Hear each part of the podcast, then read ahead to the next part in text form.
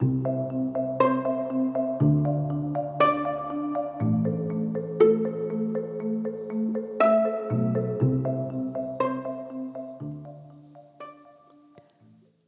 til. Du lytter til Indsigt med Cleo. I dag skal vi tale om det at være pårørende til en person, der har en alvorlig eller kronisk lidelse. Og øh, jeg har øh, Janette med i dag, og øh, jeg har virkelig glædet mig til, at hun skulle være med i mit lille program. Fordi Janette har en masse personlige erfaringer med dagens emne, og hun har også en masse klinisk erfaring med dagens emne. For det er nemlig sådan, at øh, Janette selv har kæmpet med at være nært pårørende til personer med kroniske lidelser og har stået i mange af de udfordringer, det måtte give. Og også det her med at have børn, der er tæt på. Velkommen til, Jeanette. Tusind tak, Leo. Tak for at have mig her. Selv tak. Jeg kunne godt tænke mig at øh, lægge ud med, hvordan du blev interesseret i at blive psykolog. Fordi det er faktisk en ret spændende historie. Jamen det gjorde jeg, fordi at jeg for mange herrens år siden øh, i min tidlige ungdom, jeg tror jeg var 1920, der blev jeg faktisk uddannet sygehjælper, eller det som i dag er en sosu-assistent, tror jeg det hedder. Og der en af de steder, jeg arbejdede, var på Rigshospitalet. Øh, på børneonkologisk afdeling arbejder jeg, men, men jeg arbejder på Rigshospitalet i, i 10 år. Og endte faktisk til sidst med at være øh, lægesekretær for de selv samme psykologer, som jeg havde arbejdet sammen med på, børneonkologisk afdeling. Så det var min første introduktion til, til psykologi, men især tværfagligt samarbejde, når det fungerer allerbedst mellem øh, plejepersonale, psykologer, socialrådgiver og læger.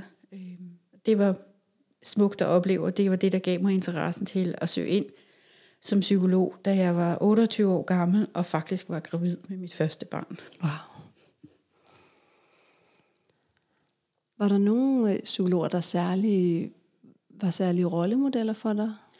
Ja, der var især to psykologer. Det var dem, der var hovedsageligt var knyttet til onkologiske afdelinger. Det var Bodil Becker og Tony Reimers, som øh, altid var der for familierne, men også altid var der for plejepersonale, for det var hårdt arbejde. Og en sommer, eller den sommer, øh, øh, jeg var der længst, der øh, var, var der ni børn, der døde den sommer. Oh. Så det var, det var en hård sommer, og det var...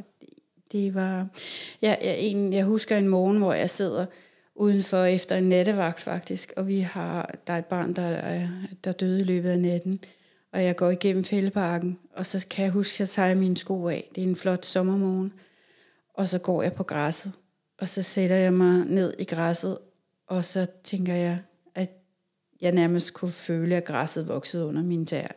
Og jeg kunne synes, jeg, jeg synes, at fuglene de sang øh, bedre og højere. Mm. Og, og jeg følte, at jeg, selvom jeg ikke var pårørende der, så følte jeg, at jeg skyldte dem, som var døde, også de små børn. Og det var et, et, et, et yngre barn, der var død. Jeg husker det tydeligt, nemlig den sommermorgen.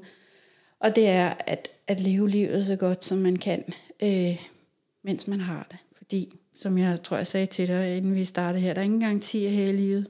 Hvis man vil have en garanti, så må man købe sig et fjernsyn eller et køleskab. Ja, Men i livet er der ingen garantier. Så man ved ikke, om man er her i morgen, eller man får 10 år mere, eller man bliver 101. Det gælder om at nyde det, mens man er her, så godt som man nu kan. Så jeg hører lidt, at der skete en form for øh, åbenbaring på en måde, da du sidder der på græsset og mærker, hvor lille livet er, og hvor skrøbeligt og smukt det er. Ja, det kan man godt kalde det. Det var i hvert fald et skældsættende tidspunkt i mit liv, hvor jeg er der midt, midt 20'erne, tror jeg. Mm. Og i dag skal vi jo også tale om det at være pårørende privat til nogen med en fysisk eller en psykisk sygdom. Øh, I hvert fald noget, der er kronisk og længerevarende, og som i perioder kan virke fuldstændig meningsløst. Ja. Og jeg kunne godt, øh, jeg vil gerne give bolden op til dig, og, øh, og fortælle, fortælle på den måde, du har lyst til, øh, hvordan din situation er i forhold til det emne. Jamen, øh, i forhold til det emne, så har jeg været pårørende til mange øh, kronisk syge, og også akut, hvor akut sygdomme er opstået. Øh, min far øh, havde sklerose, i, og, og det fik han, da han var 47, han døde, da han var 72. Så, så det, øh, der var en lille anekdote, jeg kom til at tænke på nu, når jeg snakker om det, det var, at mine, øh, mine døtre, jeg har to døtre, og de så et billede af morfar gående, og, og de har aldrig set ham gående. Og, og det synes de var pusseløjeligt, fordi de kunne kun huske ham i, i kørestol. Øhm, så, så bare sådan en lille anekdote om det. Øhm, men min, øhm, min mor døde faktisk i dag for 11 år siden, efter seks øh, måneders sygdom, efter en, øh, en hjerneblødning, som hun aldrig kom sig over. Og det var et forfærdeligt forløb øh, på mange måder. Men lige nu står jeg faktisk i den situation, at min mand er blevet diagnostiseret med cancer, og det kom uden blå luft. Øh, så han var syg, øh, havde ondt i maven den ene dag, og dagen efter blev han opereret for, for kræft. Så der var ingen forvarsel på den måde. Øh, og det, det var chokerende i sig selv, kan man sige. Og nu er han i kemoforløb, så vi er meget tidligt henne i, i, i, i det stadie, kan man sige. De andre ting har jo, altså med min far var over mange, mange år, øh, hele min, altså, øh, ja, fra da jeg var øh, tidlig i 20'erne eller sådan noget, og så til han, han døde. Ikke? Der fik du lov til at være med i udviklingen. Ja. Mm. Prøv at fortælle om den samtale med lægerne, hvor, hvor det går op for jer, hvad der er på spil. Kan du huske den dag, I fik beskeden? I forhold til? I forhold til, at din mand til fik min mand. kræft? Mange de beskriver, at det er sådan en uvirkelighedsoplevelse, og de ikke kan forstå det. Det var en, det var en, øh, en meget bizarre oplevelse, fordi min mand, øh, vi har faktisk boet i England ind til, til øh, februar, og min mand blev opereret i, i, øh, i England den 10. januar i år. Og jeg var her i Danmark, for jeg startede min nye job op, og det var faktisk kun meningen, at jeg skulle starte og flytte over og, og øh, øh, starte op, og så skulle de andre følge efter. Øh, og det, sådan er det sådan set også stadigvæk. Det er mig, der har startet op, men, øh, men den 10. Øh, december, der kommer jeg, jeg kommer faktisk den 9. tilbage herfra, og efter at have startet mit job og været på job i fire dage eller sådan noget. Og øh, det er sent om natten, og jeg, jeg, eller aften, når jeg kommer frem, og min mand, han, han er lidt sådan, han siger ikke rigtigt, han bruger ikke ordet kraft. Øh, og, og jeg vågner op midt om natten og tænker, ah, det hænger ikke sammen, fordi jeg ved jo noget om det her. Altså, jeg har arbejdet på onkologiske afdelinger og sådan noget. Der er et eller andet, der ikke hænger sammen. Og så bliver han opereret øh, tidligere om morgenen 10. og vi venter hele dagen. Mm. Og vi må ikke få noget at vide, fordi jeg ikke har været der. Det er meget grotesk og bizart, og det er sikkert det, som mange oplever nogle gange, at de kommer, de kommer ud for. Men øhm, jeg må ikke få noget at vide, fordi jeg har ikke været der i opstartsforløbet, så de kan jo ikke være sikre på, at jeg nu også er hans kone. Oh, fordi okay. jeg har et andet efternavn end min mand. Øh, så mig og mine døtre, vi venter hele dagen, og vi beder om, vi, kan vi godt få noget at vide? Kan vi få at vide, hvornår operationen er gået? Er han på overvåg, opvågning osv. osv. Og vi får ikke noget. Den første lægesamtale, jeg rent faktisk får, det er efter min mand er blevet fået en 6 timers lang operation. Og øhm, vi får at vide, ja, det var jo kraft, vi fandt.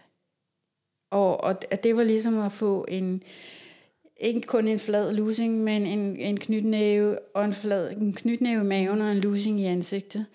Øh, og det var fordi, at operationen, hensigten med operationen, det var i forbindelse med tarmslyng. Ja. Men, hvad skal man sige, deres øh, i går så en hemmelig agenda, det var også at undersøge om kraft. Men den der undersøgelse, den havde I ikke fået noget at vide om? Jo, min mand havde, og det var der, han var vælsignet der ah. om aftenen før. Øh, og og, og jeg, jeg er så træt. Jeg har været på arbejde hele den her uge, nyt job, og jeg kommer tilbage og, og, og tænker, øh, jeg ved ikke, hvad jeg skal tænke faktisk. Ikke? Øh, som det er sikkert mange øh, øh, står i den situation.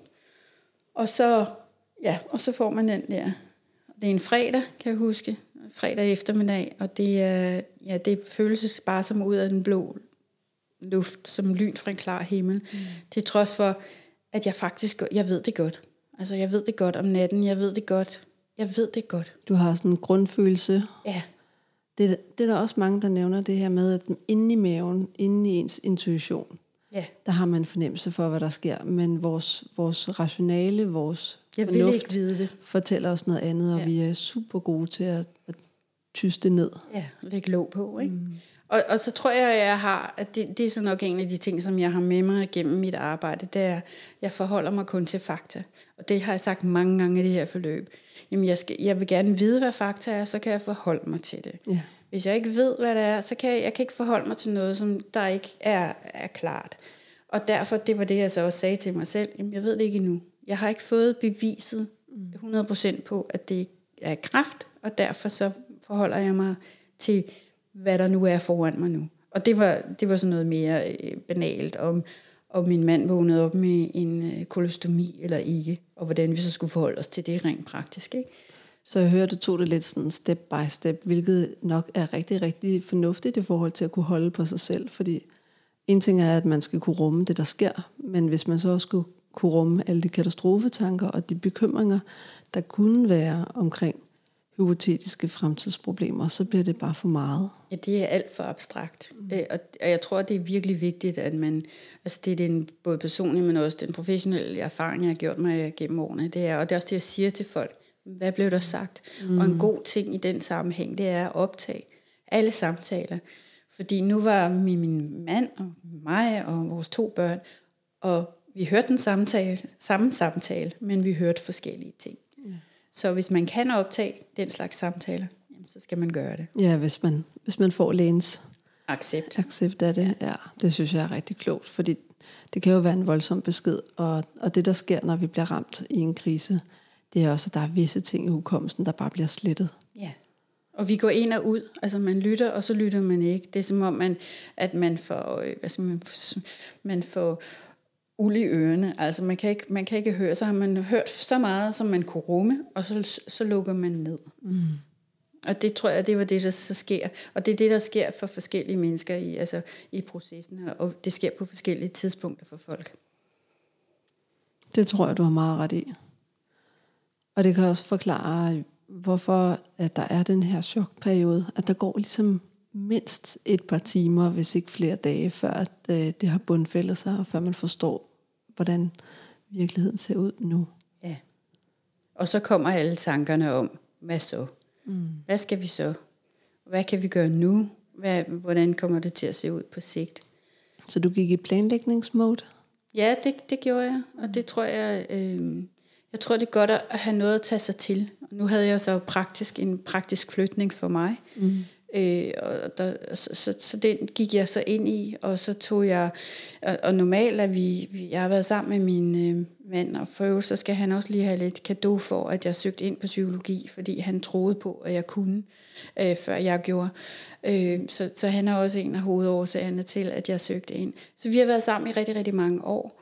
Og nogle af de ting, nogle af de opgaver, som han øh, normalt kaster sig ud over, dem måtte jeg jo ligesom tage sig af, at tage mig af, ikke? Øh, og og, og det, var, det var egentlig rart. Det var rart at have noget at tage sig til. Og det er også det, jeg har oplevet. Nu er der jo gået nogle måneder, at det er, hvordan mit arbejde faktisk øh, får lov at fylde. Og det er der, jeg, jeg kan føle normalitet, øh, hverdag, øh, og også at hjælpe andre, og, og, og lidt glemme sig selv og det, man selv står i. Øh, og ikke på nogen usund måde, men bare fordi, at kraft kan fylde rigtig, rigtig meget. Det kan fylde hele, ja. hele ens verden, hvis ja. man tillader det. Så, øh, så jeg hører, at du har et anker i dit arbejde, hvor du ligesom fokuserer på alle mulige andres problemer, hvilket er en befrielse fra hverdagen, så det hele ikke handler om, om, om kræft og sygdom.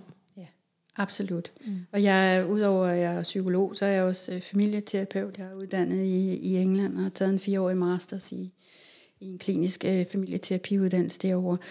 Og det vil sige, når jeg arbejder, så arbejder jeg jo som regel med hele familien.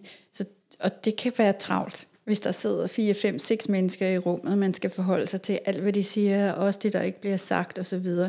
Og det betyder, at jeg kan ikke fokusere på mig. Jeg kan kun fokusere på dem foran mig, og det, og det er jeg jo selvfølgelig glad for, for det betyder, at jeg kan passe mit, mit arbejde, og jeg gør det øh, så godt, som jeg, som jeg nu kan. Ikke? Men, men det betyder også, at der bliver fred i mit ja. hoved for mine, mine bekymringer. Fordi jeg har jo stadig nogle værktøjer, jeg tænker, jeg kan, kan putte på bordet øh, og hjælpe folk med, med de situationer, som de er i, som mm. kunne være øh, tæt på mine egne, men også kan være helt, helt anderledes. Ikke? Mm. Så.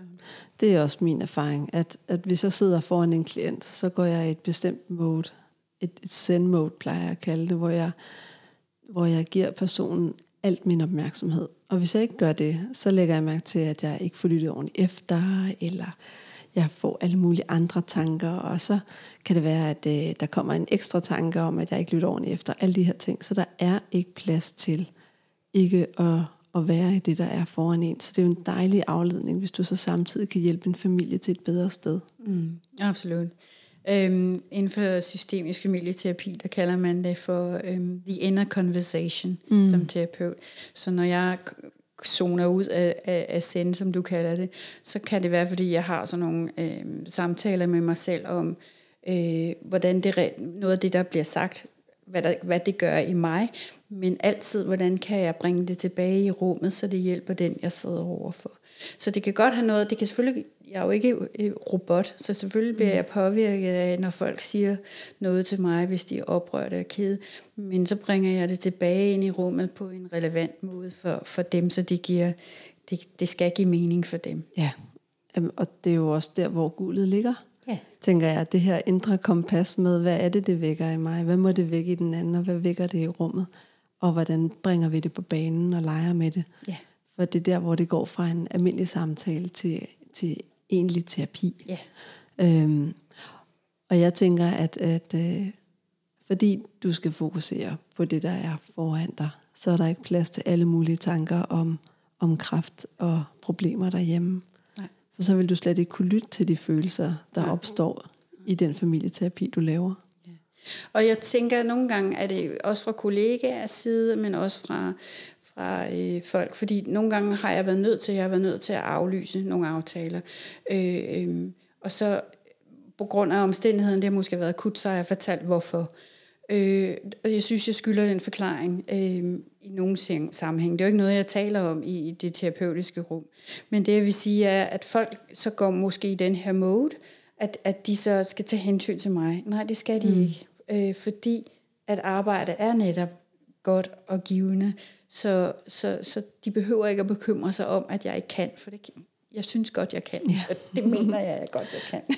det er jo også en interessant, for, interessant forskydning, der sker der, ikke? Ja. At, øh, at klienten lige pludselig kommer i et plejende mode, og gerne vil give noget tilbage på en eller anden måde, men man skal jo passe på, at man ikke kommer til at bytte roller. Ja. At klienten bliver for omsorgsfuld og, og, og vil hjælpe en. Og det er jo ikke meningen. Det er jo ikke det, det, er jo ikke det relation. Det er jo ikke den øh, terapeutiske relation, man skal have. Det er jo ikke øh, mig, der skal have terapi.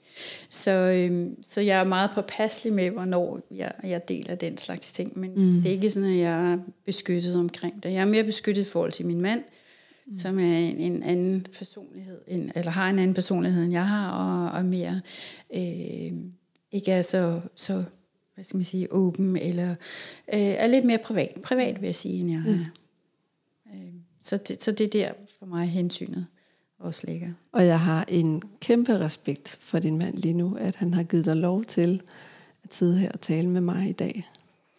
Det ja, det har jeg også, og jeg ja. er faktisk meget ydmyg, ja. øh, fordi jeg ved, hvor privat han er. Men jeg tror også, det er en anden ting, man kan sige, med, når, når der kommer kronisk sygdom og, og eller øhm, øh, alvorlig dødstruet øh, sygdom, så, så øh, tror jeg, det gør noget ved den, som har sygdommen, men også dem omkring dem, fordi der, øh, jamen, livet skal leves, fordi det er så, ligesom min aha-oplevelse øh, i, i, i fældeparken for mange år siden, at man bliver ligesom opmærksom på de små ting i, i livet, og, og man, skal, man skal virkelig... Øh, Ja, man tager måske nogle risici, som man, som man ikke ville have taget, hvis man ikke havde haft sygdommen. Mm. Så der er mange, der snakker om, at at have været syg, om det er kræft eller noget andet, har ligesom været en eye-opener, kan man ja. sige.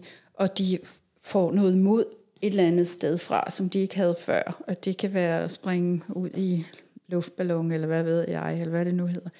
Øhm, men simpelthen prøve noget, som de ikke har prøvet før. Mm. Og måske tænker jeg, at det er noget af det, som min mand har sagt, nå ja, ja, men øh, det må du da gerne. Ja, sejt.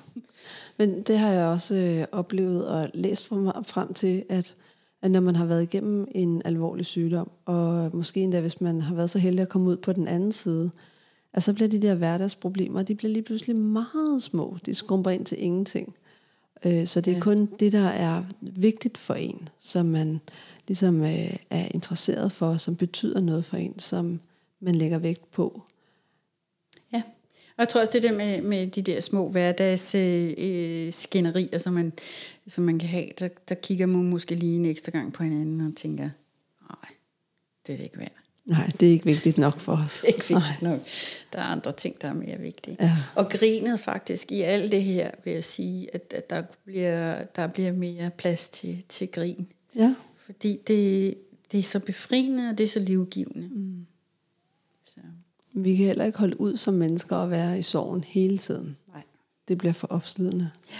Jeg tænker på, om vi skal snakke noget om familie og børn. Det her med at fortælle dem, hvad der foregår.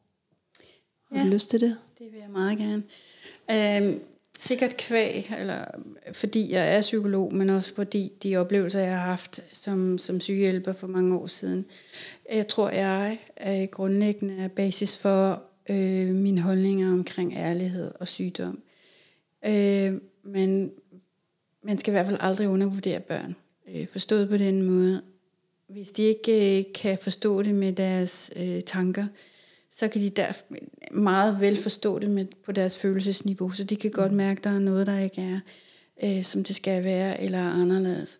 Så, så jeg har altid selv personligt lagt for dagen at tale åbent og ærligt med mine børn, i forhold til, hvilket alderstrin de var på, selvfølgelig. Mm. Øh, og det tror jeg, både personligt og, og psykologisk, at, at det kommer man øh, bedre ud af det, på sigt også. Øhm, jeg spurgte faktisk min, min ældste datter her til morgen, som var knap syv år, da hendes øh, farfar døde, om det var forkert af mig og hendes far at tage hende med til begravelse. Og vi havde faktisk også hendes fireårige, øh, hendes fireårige lille søster med til begravelse. Og så sagde hun, nej, det er det ikke. Øhm, det, var, det var det ikke, og jeg synes heller ikke, det er det nu siger hun. Så det, det gjorde, at vi altid har kunne snakke om nogle ting. Jeg har altid vidst, at jeg kunne komme og stille spørgsmål. Øh, uden at du grinede af mig, eller uden at du, du gjorde noget, som, som følte mig utilpas. Den fireårige, hun gik op og bankede på, på kisten og sagde farvel farfar. No. Og, og det er noget af det, vi husker, det er noget af det, vi smiler. Som, som en, altså, det er børnelogik, eller logik i børnehøjde, mm. øhm, og, og have det godt, farfar, og, og vi ses. Ikke? Ja. Nu kører han afsted, kører så må man lige sige farvel. Ja, ikke, som man nu gør. Og, og, men igen, jeg tror, det har betydet, for vi har, i min familie har vi mistet rigtig mange, og, og vores børn har, har også mistet øh, skolevenner faktisk, og skolevenners forældre. Så, så vi, har, vi har altid haft en åben dialog derhjemme om om livet, og om at livet er skrøbeligt, og at, om, om døden. Og, og vi har nok et ret naturligt forhold til, til, til døden, og til, til det at tale om det. Øh, det er der sikkert mange andre grunde til, men det er i hvert fald nogle af dem, jeg kan nævne, og, jeg, og som jeg psykologisk anbefaler, når jeg sidder i psykologrollen, anbefaler forældre at, at være så åbne og ærlige om det, som de kan. Mm. Øh, alt i forhold til alder og sprog og så videre. Det tænker jeg også. Altså, så længe man ikke øh, deler visuelle detaljer, som man ikke har lyst til, at barnet skal, se, skal sidde fast i, øhm, så kan man være meget ærlig. Og, og som du også sagde i starten, jeg tror det er meget vigtigt, at når man som barn har en mavefornemmelse af, at der, der er et eller andet galt, mor og far, der, der er noget i luften, som de ikke rigtig deler med mig, det øjeblik, hvor at de øhm, får puslespilsbrikken til at passe ind, og de får at vide, at Nå, okay, så, så var der noget af min mavefornemmelse. Det giver dem også en, en grundlæggende læring i, at jeg kan stole på mig selv. Ja. Altså, at, at, at det passer sammen. Der er noget selvindsigt, som, som de godt må gå med, i stedet for at tvivle på deres egen dømmekraft. Lige præcis. Og også hvis man tænker på angst. Vi taler meget om, mange børn er angste. Og, og det der er, man kan sige, børns fantasi kan være deres værste fjende.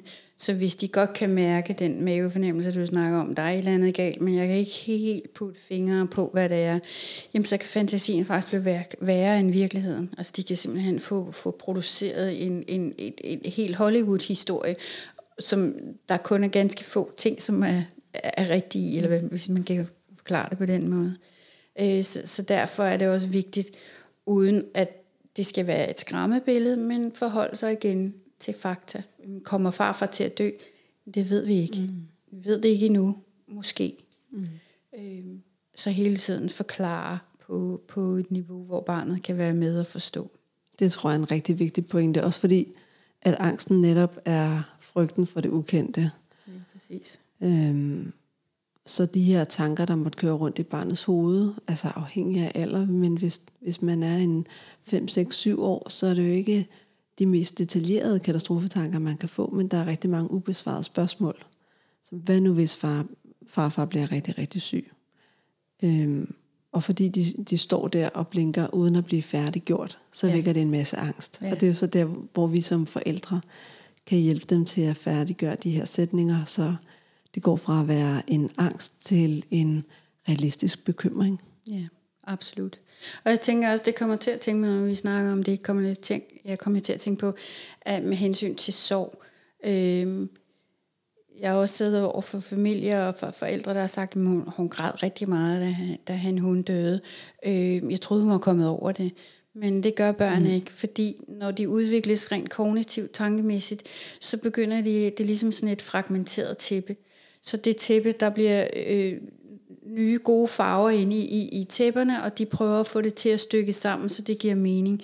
Eller man kan også sige, at de kunne måske lægge to og to sammen, men jo ældre de bliver, jo større og jo bedre kan de regne, regne den ud, om man så må sige. Og jo flere spørgsmål kommer der, fordi de netop prøver på at få en forståelse, eller det skal give mening for dem. Mm. Hvad det var det, der skete dengang? Jeg kan huske noget, men jeg kan ikke huske alt. Og, og det er også derfor, børn elsker øhm, gentagelsen. De elsker at få, få historierne fortalt igen og igen, fordi...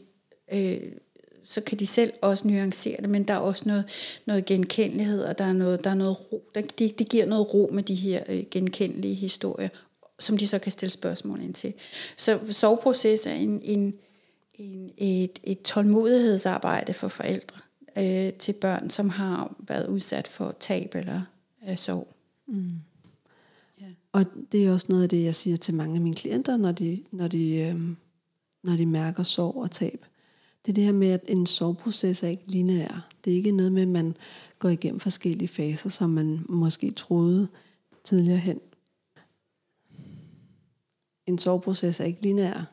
Det handler om, at man er lidt ligesom et pendul, at der er nogle dage, hvor man er i sorgen, og hvor det fylder det hele, og så pludselig kommer der en god dag, hvor man, hvor man ikke har tænkt på det i måske 5 minutter, 10 minutter, og så svinger man tilbage igen. Og efterhånden som tiden går, jamen, så er man mere og mere over i den, den nye orientering, i den nye hverdag, og, øh, og mindre og mindre i den, i den gamle sorg, som man er ved at, at lægge fra sig. Men der vil stadigvæk være dage, hvor man svinger tilbage. Ja, absolut. Også, og det gælder jo også mærkedag, for eksempel. Ikke? At, at i dag, der tænker jeg måske mere på min mor, øh, som, som, fordi det er 11 år siden, hun døde. Øh, og, og nogle af de ting, som hun har lært mig, eller hvad hun har betydet for mig, og sådan noget, det kommer endnu mere i fokus på sådan en dag som i, i, i dag, mm-hmm. hvilket er, tænker jeg, er helt naturligt igen i forhold til soveprocesser. Øh, så selvom det er mange år siden, det er jo ikke sådan, at jeg, jeg får, får tårer i øjnene af at, at tale om, men hun, at jeg kan da godt mærke dybden af, af sorgen, hvis jeg føler rigtig godt efter. Og, og, og det vil vi alle sammen, øh, tænker jeg, øh, have, hvad skal man sige, hvor vi har mistet folk, som, som har betydet uendelig meget for os, og som har lært os, som har lært os ting, som har givet os, øh, hvad skal man sige, øh, livsgaver. Jamen, dem, dem, dem tænker man også på igen og igen og igen. Sorgen bliver anderledes, øh, men man kan stadig mærke, mærke følelsen, hvis mm. man mærker efter. Hvad er det, en pårørende til en med kronisk sygdom ofte kan opleve? Jamen, øhm, jeg tænker, en, en pårørende til en med kronisk sygdom, det, der er nuancer i det, fordi en ting er det akutte, akutte forløb, jeg sidder i, i nu i forhold til min mands cancer. Men for eksempel øh, i forhold til, da min far var syg, og over alle de her mange år, jamen, noget af det, man jeg, jeg tror, det du tænker på, det er de der dilemmaer, eller de frustrationer, man kan komme i, når, når der er ting, som man måske ikke har kunnet før, mm. som man, øh, eller som man kunne før, men som man ikke kan nu. Øh, for eksempel øh, kunne det godt være besværligt i forhold til min far, at, at, at få ham ud af døren, om man så må sige, og lave nogle ting med ham. For det første, så ville han måske ikke, men, men der var også mange ting, det var ligesom... Øh, at, man, at, at ting skulle planlægges øh, i detaljer, som man ikke havde skulle før. Og så kunne det da godt, hvis jeg skal da være helt ærlig, komme ubelejligt, hvis, hvis at han skulle have skiftet øh, sin blæ undervejs, hvor vi står et sted, hvor det er svært at håndtere en, en, en kørestolsbruger, øh, mm. for eksempel. Så kan man godt blive frustreret, øh, og, og, og man kan have nogle konfliktfølelse, øh, konflikt, øh, hvad skal man sige, Indre konflikter. Indre konflikter, tanker om, at jeg burde ikke have det sådan, og det er jo ikke hans skyld. Og alligevel så kan man godt stå der og tænke, for helvede, mm. hvorfor skal det ske lige nu? Og, og man sveder og pruster og stønner og øh, øh, kæmper med det ene og med det andet, og har opdaget, at man måske ikke har fået det, det hele med. Det er faktisk lidt nogle gange ligesom, når man skal ud af døren med små børn, øh, og, og hvordan det, det kan ødelægge det hele. Men så jeg tænker, når og jeg tænker, jeg siger når med vilje, at man har de her kon- konflikter, indre konflikter, at hvis de er, Øh, hvis man har så dårlig samvittighed, for det kan man godt få over at have dårlig samvittighed over, at man tænker sådan, og man føler sådan, mm. så kunne det godt være, at man skulle gå hen og øhm, snakke med en psykolog for eksempel, eller kontakte de her øh, pårørende foreninger, som Sloroseforeningen, som øh, øh Kraftens Bekæmpelse, og tale med nogle af dem, og tale med, med folk, pårørende grupper, som har er i, i samme situation. Fordi så, så når vi snakker om, om, om, hvad der er normalt og hvad der er unormalt, så vil man opleve, at det er så måske ret normalt for sådan nogen, som er pårørende til en med kronisk lidelse eller til, øh, til, til kraft, at vi har de her tanker. Mm. Øh. Jeg tror, der er helt vildt meget samvittighed og skam på spil, især når man som partner ikke er de, er de allerbedste til at lave forventningsafstemning og at tale åbent, hvis det ikke er noget af, af DNA'et i ens forhold i forvejen. Og her tænker jeg for eksempel, hvis... Lad os tage et tænkt eksempel. Øhm, en kvinde, der er gift med en mand med muskelsvind. Manden har mange smerter, og han ømmer sig om natten. Og hun bliver irriteret over, at hun ikke kan falde i søvn. Og hun bliver irriteret over, at hun er irriteret, og hun skammer sig over, at hun er irriteret. Og på den anden side har vi manden, der skammer sig over, at han er til gene i sin familie. At han, at han giver smertelyd fra sig, at han ødelægger hans kones søvn. Så, så der går både irritation og skam og forvirring og også noget ensomhed. Det går begge veje. Jamen, jeg tror, der er meget skam og meget dårlig samvittighed. Og jeg tænker også, i sådan et forhold, ikke gå tilbage, ikke fordi vi skal gå tilbage til mit eget forhold, men det, det kan jeg lige relatere mig til lige nu. Det er, det er jo ikke en situation, vi har været i før. Så vi, vi er ude i en ny forhandlingsproces, som man så må sige, og vi, vi, skal, vi skal finde ud af, hvordan vi opererer, opererer i det her som par, som forældre, som øh, kærester, som øh, venner.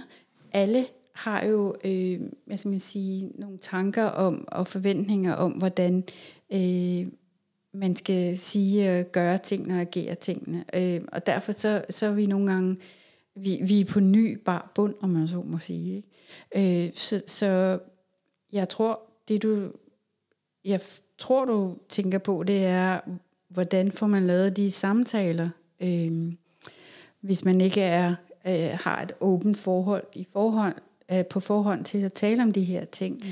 så, så tænker jeg, at det kan være rigtig svært, hvis man bare går og gemmer, fordi man er bange for måske at sove den anden, eller, eller ja.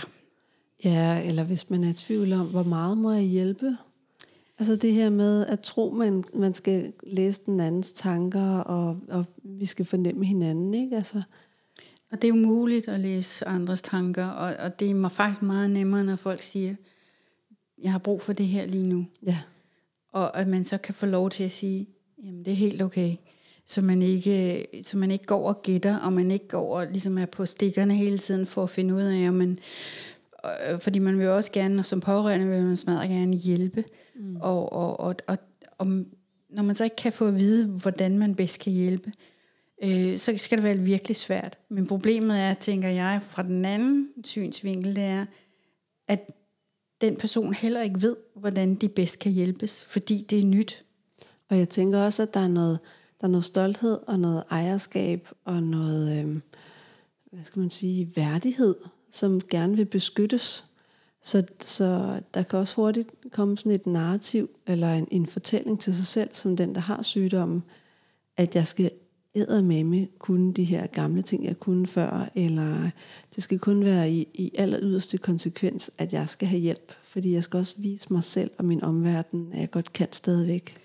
Ja, absolut. Der er en meget værdighed, tænker jeg, og, og jeg tror også, at man som pårørende er, er nødt til, eller det er i hvert fald min følelse, at jeg har været nødt til at sige, men øh, du gør det selv, indtil du siger fra. Øh, fordi jeg skal ikke komme ind og være den, der tager over, fordi så kan det godt virke sådan patroniserende, eller øh, og måske nedværdigt, hvis man går ind og bryder ind. Og det, og det kan være virkelig svært som hjælper. Det kan være virkelig svært at holde tilbage og nærmest lege de små tre øh, aber, holde sig for øjne og ører og, og mund, ikke sige noget, ikke, vil du ikke lige, nej, mm, mm, øh, mm. og holde tilbage på, på, en, på en sætning. Og det, det er noget af det, som jeg snakker min, med, min, med min døtre om, som er voksne nu. Hvordan, hvordan hjælper vi bedst far uden, uden at gå over hans grænser? Og samtidig har jeg også samtaler med min mand og sige, du bliver nødt til at fortælle os, hvordan vi bedst kan, kan være der, eller kan, øh, hvordan du kan bruge os. os. Øh, faktisk er det nemmere, hvis du giver os lidt, lidt en, en guideline for, for, hvordan vi gør tingene. Og, og nej, vi skal ikke øh, pusse og nusse, om, for det ved jeg i hvert fald, det vil han ikke have. For det han, men en af hans dårlige samvittigheder, har han fortalt, det er, at han vil bare ikke, han vil ikke være en byrde. Og det tror jeg, ja. der er rigtig mange, der har. Det der med, de føler, de er en byrde, at de, de har nogle behov, som de ikke har haft før. Øh, og, og igen, hvordan skal man forholde sig til det, både som pårørende og en selv, og, og skulle bede om hjælp på områder, man aldrig har bedt om hjælp om før. Det, det tror jeg også, der er noget, noget skam i. Måske ikke så meget øh, skyldfølelse, men, men det kan der blive. Men der er noget mere, øh, tænker jeg, der kunne være noget skam forbundet med, med, med det. Jeg tænker, det der med at frygten for at være en byrde, er en af de mest klassiske selvkritiske indre monologer, jeg har hørt ja. blandt folk, der har en sygdom. Fordi pludselig så kan det være, at, øh, at, at huset skal bygges om, der skal handicaptrappe til, pludselig så skal de have besøg af hjemmehjælpere, og de kan ikke lave mad mere til familien. Pludselig er der andre, der skal lave mad til dem. Ja. Øhm, så, der, så der er ting, som, som man har brug for hjælp til, men det er ikke det samme som at være en byrde. Nej. Tværtimod. Jeg, jeg plejer at vente lidt om og sige, jamen, du giver din familie god karma, ved at lade dem give dig god karma. God karma, ja. ja. God, god måde at tænke på det før. Det vil jeg give videre. Ja. øhm, jeg kunne godt tænke mig at øh, høre lidt om, hvordan du har været i stand til og også udbrede det øh, til, til lytteren derude. Men det her med, hvordan har du været i stand til både at passe på dig selv og din familie og din mand på samme tid? For det må være meget krævende. Jamen det er krævende i perioder, tænker jeg, at nogle dage er, er bedre end andre. Det er jo også den der, man, om man har fået en, en god nat søvn, så, øh, så sidder følelserne måske lidt mere udenpå og sådan nogle ting. Ja, søvn er vigtigt. Det har jeg faktisk lavet et afsnit om. Ja, ja. Og, og, og jeg har desværre ikke hørt det, men jeg vil lytte på det, Cleo. Men, men det ved jeg jo selv, og det ved jeg fra, øh, fra mit arbejde, både med børn og unge og voksne, at, at søvn er, er har meget, meget stor betydning for, hvordan vi også har det følelsesmæssigt. Så, øh, men i forhold til, hvordan man passer på sig selv, jamen, øh, min mand siger faktisk, at jeg skal bruge de værktøjer, som jeg giver til folk. Ja, han og er en klog til, mand, så.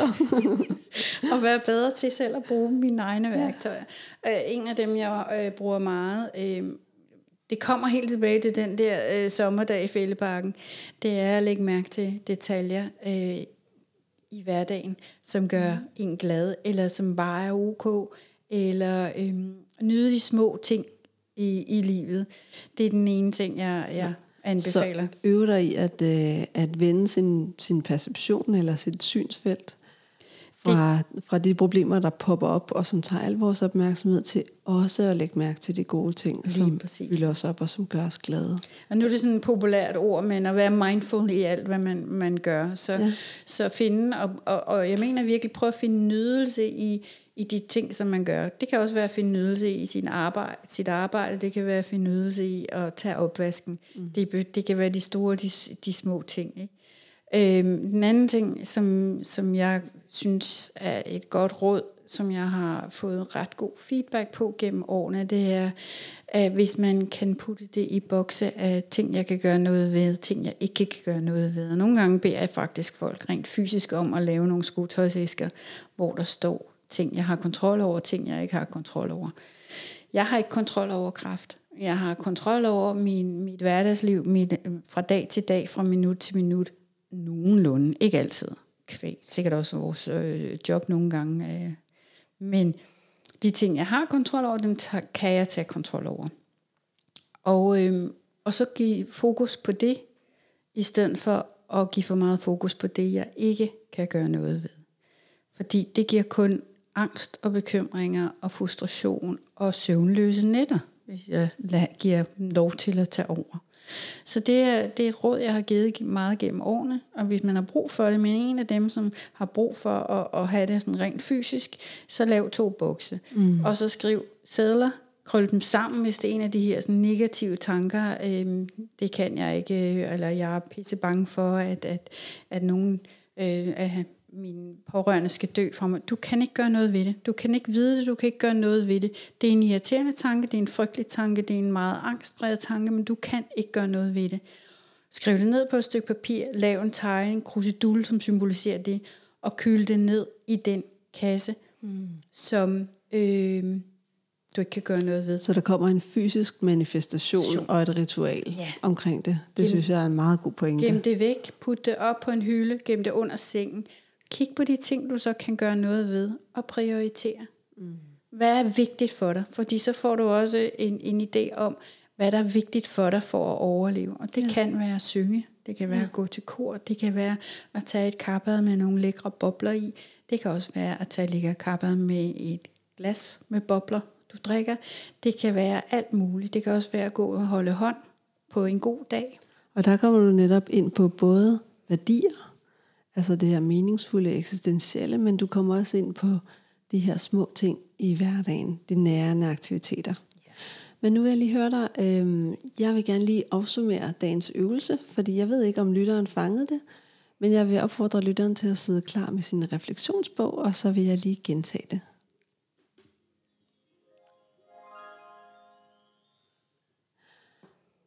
Den ene er, skriv tre gode ting ned, der er sket i løbet af dagen. Ting, du har lagt mærke til, store som små.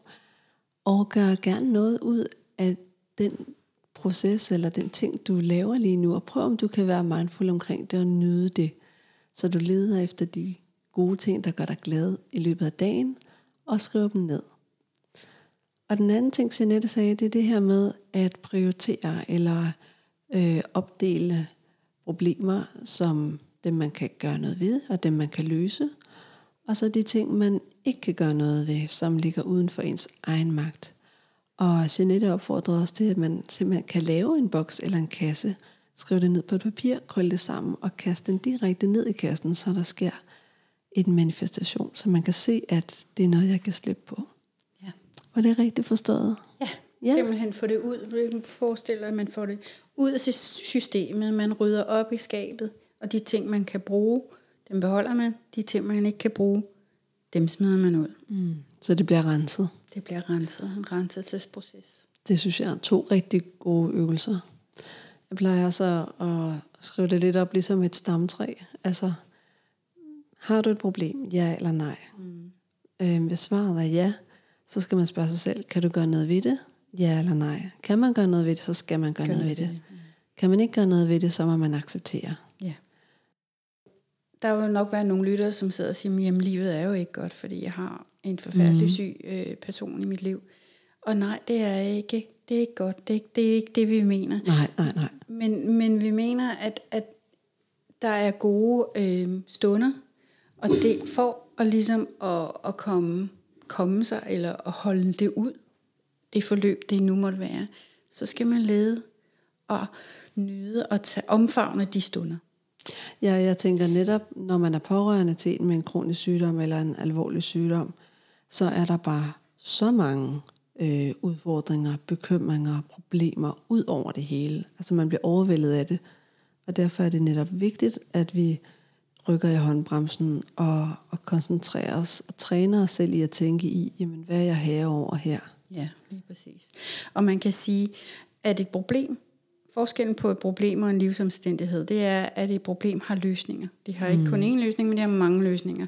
Hvor en, en livsomstændighed, det, det er, hvad det er. Man kan ikke gøre fra eller til. Øhm, skaden er sket, om man så må sige, og der ligger den her accept i det. Øh, og derfor er det så vigtigt, at man fokuserer på de ting, man rent faktisk kan gøre noget ved. Det holder en mentalt i rask, om man så må sige. Ja. Ja, jeg, jeg plejer at lave sådan øh, tre ringe, hvor øh, den, den inderste ring, det er det, man har fuld kontrol over. Den næste ring, det er det, man kan påvirke, altså andre for eksempel. Og den yderste ring, det er vilkår, og den kan du ikke gøre noget Den ved. kan man ikke gøre noget ved, nej. Og det er det samme. Ja. Vi er ved at nå til vejs ende, Jeanette. Ja. Tiden går alt, alt for stærkt, men det synes jeg, den gør hver gang, jeg laver et podcast-afsnit. Øhm, og Det jeg, er fordi, det er spændende jo. det er spændende, Men- og det er hyggeligt, Ja. og vi bliver klogere og lærer hinanden at kende. Jeg kunne godt tænke mig at spørge, hvad, øh, hvad din anbefaling er i dag.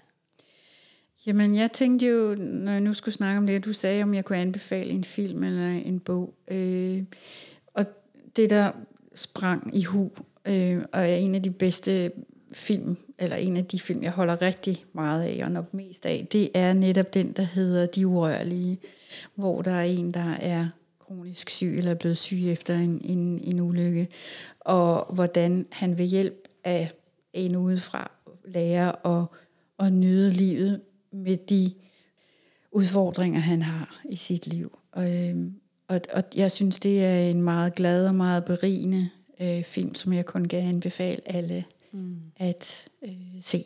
Ja, og man fornemmer også her, hvor, hvor øh, connected vi er som mennesker på tværs. Og her handler det jo om, om en med en kronisk sygdom, som får en relation til en, personen ikke har fået en relation til før, eller har haft en relation til i forvejen. Så de starter, de springer nogle led over det her med, med øh, sorgen og nyheden og så videre. Han kommer bare ind som sygehjælper. Og, Ja, ind midt i det hele. Ja. Ja. Ja, og, og, og, og rusker lidt op og hjælper med at tænke ud af boksen, og at man, ikke, at man er ikke defineret. Jeg kan godt lide det budskab, der også ligger i den, at man ikke er defineret af, af den ledelse, man har. Man kan andre ting. lige præcis. Så, så den, øh, det, er en, der, det er en, der varmer hjertet, tænker jeg, og, men også omhandler nogle af de problemstillinger, vi har snakket om i dag. Meget, meget. Jeg kan huske, at jeg både græd af glæde og sorg, da jeg så den. Ja, den er virkelig Det fantastisk. er meget rørende. Og den er meget rammende dagens emne. Ja. Og her på falderæbet, så kunne jeg godt tænke mig at høre, hvad, hvilke aktiviteter har du? Nu var vi lige kort inde på det, men øh, til øh, lytterens liste over nærende aktiviteter, hvad har du at byde ind med, som du giver dig selv? Jamen, på personligt, øhm, jeg kan godt lide at lyde, lytte til lydbøger. Mm. Øh, så jeg kan godt finde på at enten gå eller tage min cykel, og så køre ud og gerne ned til vandet. Blive blæst igennem, blive renset ud. Øh, på engelsk øh, siger man, at man får clearing the cup, uh, cobwebs. Øh, Hvad er cobwebs? det er spindelvæv. Ah, ja. Ja, blowing out the cobwebs. Mm. Så simpelthen få dem øh, blæst ud af systemet. Øh, og der har man jo muligheden for at både at bevæge sig fysisk, være fysisk aktiv, og så, så også høre noget på noget interessant måske. Øh, det, kan være, det kunne være Brinkmann, det kunne være Michelle Obama, det kunne være hvad som helst, det kunne være en krimi. Det er sådan set ikke øh, alt afgørende for mig. Det kan også være noget højfilosofisk, men jeg kan bare godt lide den følelse af at igen lukke mig ude. Det er et frirum. Det er, der er kun mig der. ja. Øh, så, så, men det er jo mig. Jeg tænker, at folk skal finde det, som som de... Øh, som giver dem en puster, hvis man kan sige, et frirum, øh, hvor man kan måske kan connecte med sendfølelsen, hvis vi, kan, hvis, hvis vi vil bruge det udtryk, men også hvor vi kan igen være mindful. Ja, så jeg hører, at det at komme ud i naturen, og samtidig øhm, komme ind i en, en anden verden, i, i, en, i en boble, eller et sted, hvor du ikke har været før, blive inspireret af nogen, altså lyden i ørerne, det er meget helende for dig, fordi der trækker du ligesom stikket og holder pause. Ja, og så kan jeg godt lide at foragere. Ja. Øhm, så lige nu, der leder jeg, har jeg lavet alt muligt ramsløgs, øh, salt og syltet øh, ramsløgs, øh, blomsterne og let, let efter, hvad hedder det, øh, hvad hedder det, de hedder syre, tror jeg. Og Skovsyre. Skovsyre, og, og det, så, så det er blevet en, en helt, øh, ja, en ny hobby for mig, som jeg finder enormt meget glæde af, og, og, og, og bare det at, at lugte øh, jord og hav og, og, og bruge alle mine sanser. Ja. Det vil være en anden ting, jeg vil sige. Brug, prøv at se, hvor mange sanser man kan få i spil. Ja, lige præcis. Øh, fordi det, dem glemmer vi også nogle gange, og især når vi er bange, og når vi er angst for at miste, så kan vi spænde så meget op i kroppen, så det, det er vigtigt så at lægge mærke til, hvad vi hører og ser og mærker og, og så videre, mm. og smager for den sags skyld. Ja. Øh, så så når brug sanserne. Ja, fordi at når vi er oppe i angsten eller stressen, så er vi oppe i det, de høje luftlag, i det abstrakte plan, og der glemmer vi simpelthen kroppen, så vi skal, vi skal lidt kunstigt i gå, så en husker selv på at bruge sanserne og komme ned i kroppen igen, og bruge fingrene og være patentlige omkring noget håndværk, eller komme ud i naturen. Lige præcis. Og det er, jo, det er jo netop også der, vi, jeg har besluttet, at vi skal lave den her liste, så vi bliver lidt kreative igen, og får noget at gå ud fra, og huske det, der er vigtigt. Ja, finde en gammel hobby, som man måske ikke har gjort ja. i 20-30 år, eller 10 år, eller hvor gammel man nu er. Ja. Men uh, gen, genfinde glæden ved, ved, ved noget, og lave noget. Vi skal til at runde af, men øh, hvis lytteren vil i kontakt med dig, så kan man gå ind på psykologerne.dk og lede efter Jeanette. Og hendes øh, mail er jeanette man kan også følge os på Facebook. Vi har både en Facebook-side, der hedder Psykologerne, og en Facebook-side, der hedder Indsigt med Cleo. Og på Instagram og den sidstnævnte Facebook-side, Indsigt med Cleo, der vil jeg lægge billeder og øh, tavlen, billeder af tavlen op, og de øvelser, vi laver, og så kan du også lige se et billede af Jeanette. Det kommer også op. Og så vil jeg ellers bare sige tusind tak for i dag. Hvis du kan lide den her podcast, og du gerne vil hjælpe mig eller bidrage med noget, så er den allerstørste hjælp at efterlade fem stjerner. Fordi så er der flere, der kan se det og lytte til det, og flere, der bliver hjulpet på vej. Så tusind, tusind tak for det, og have en fantastisk dag. Thank you.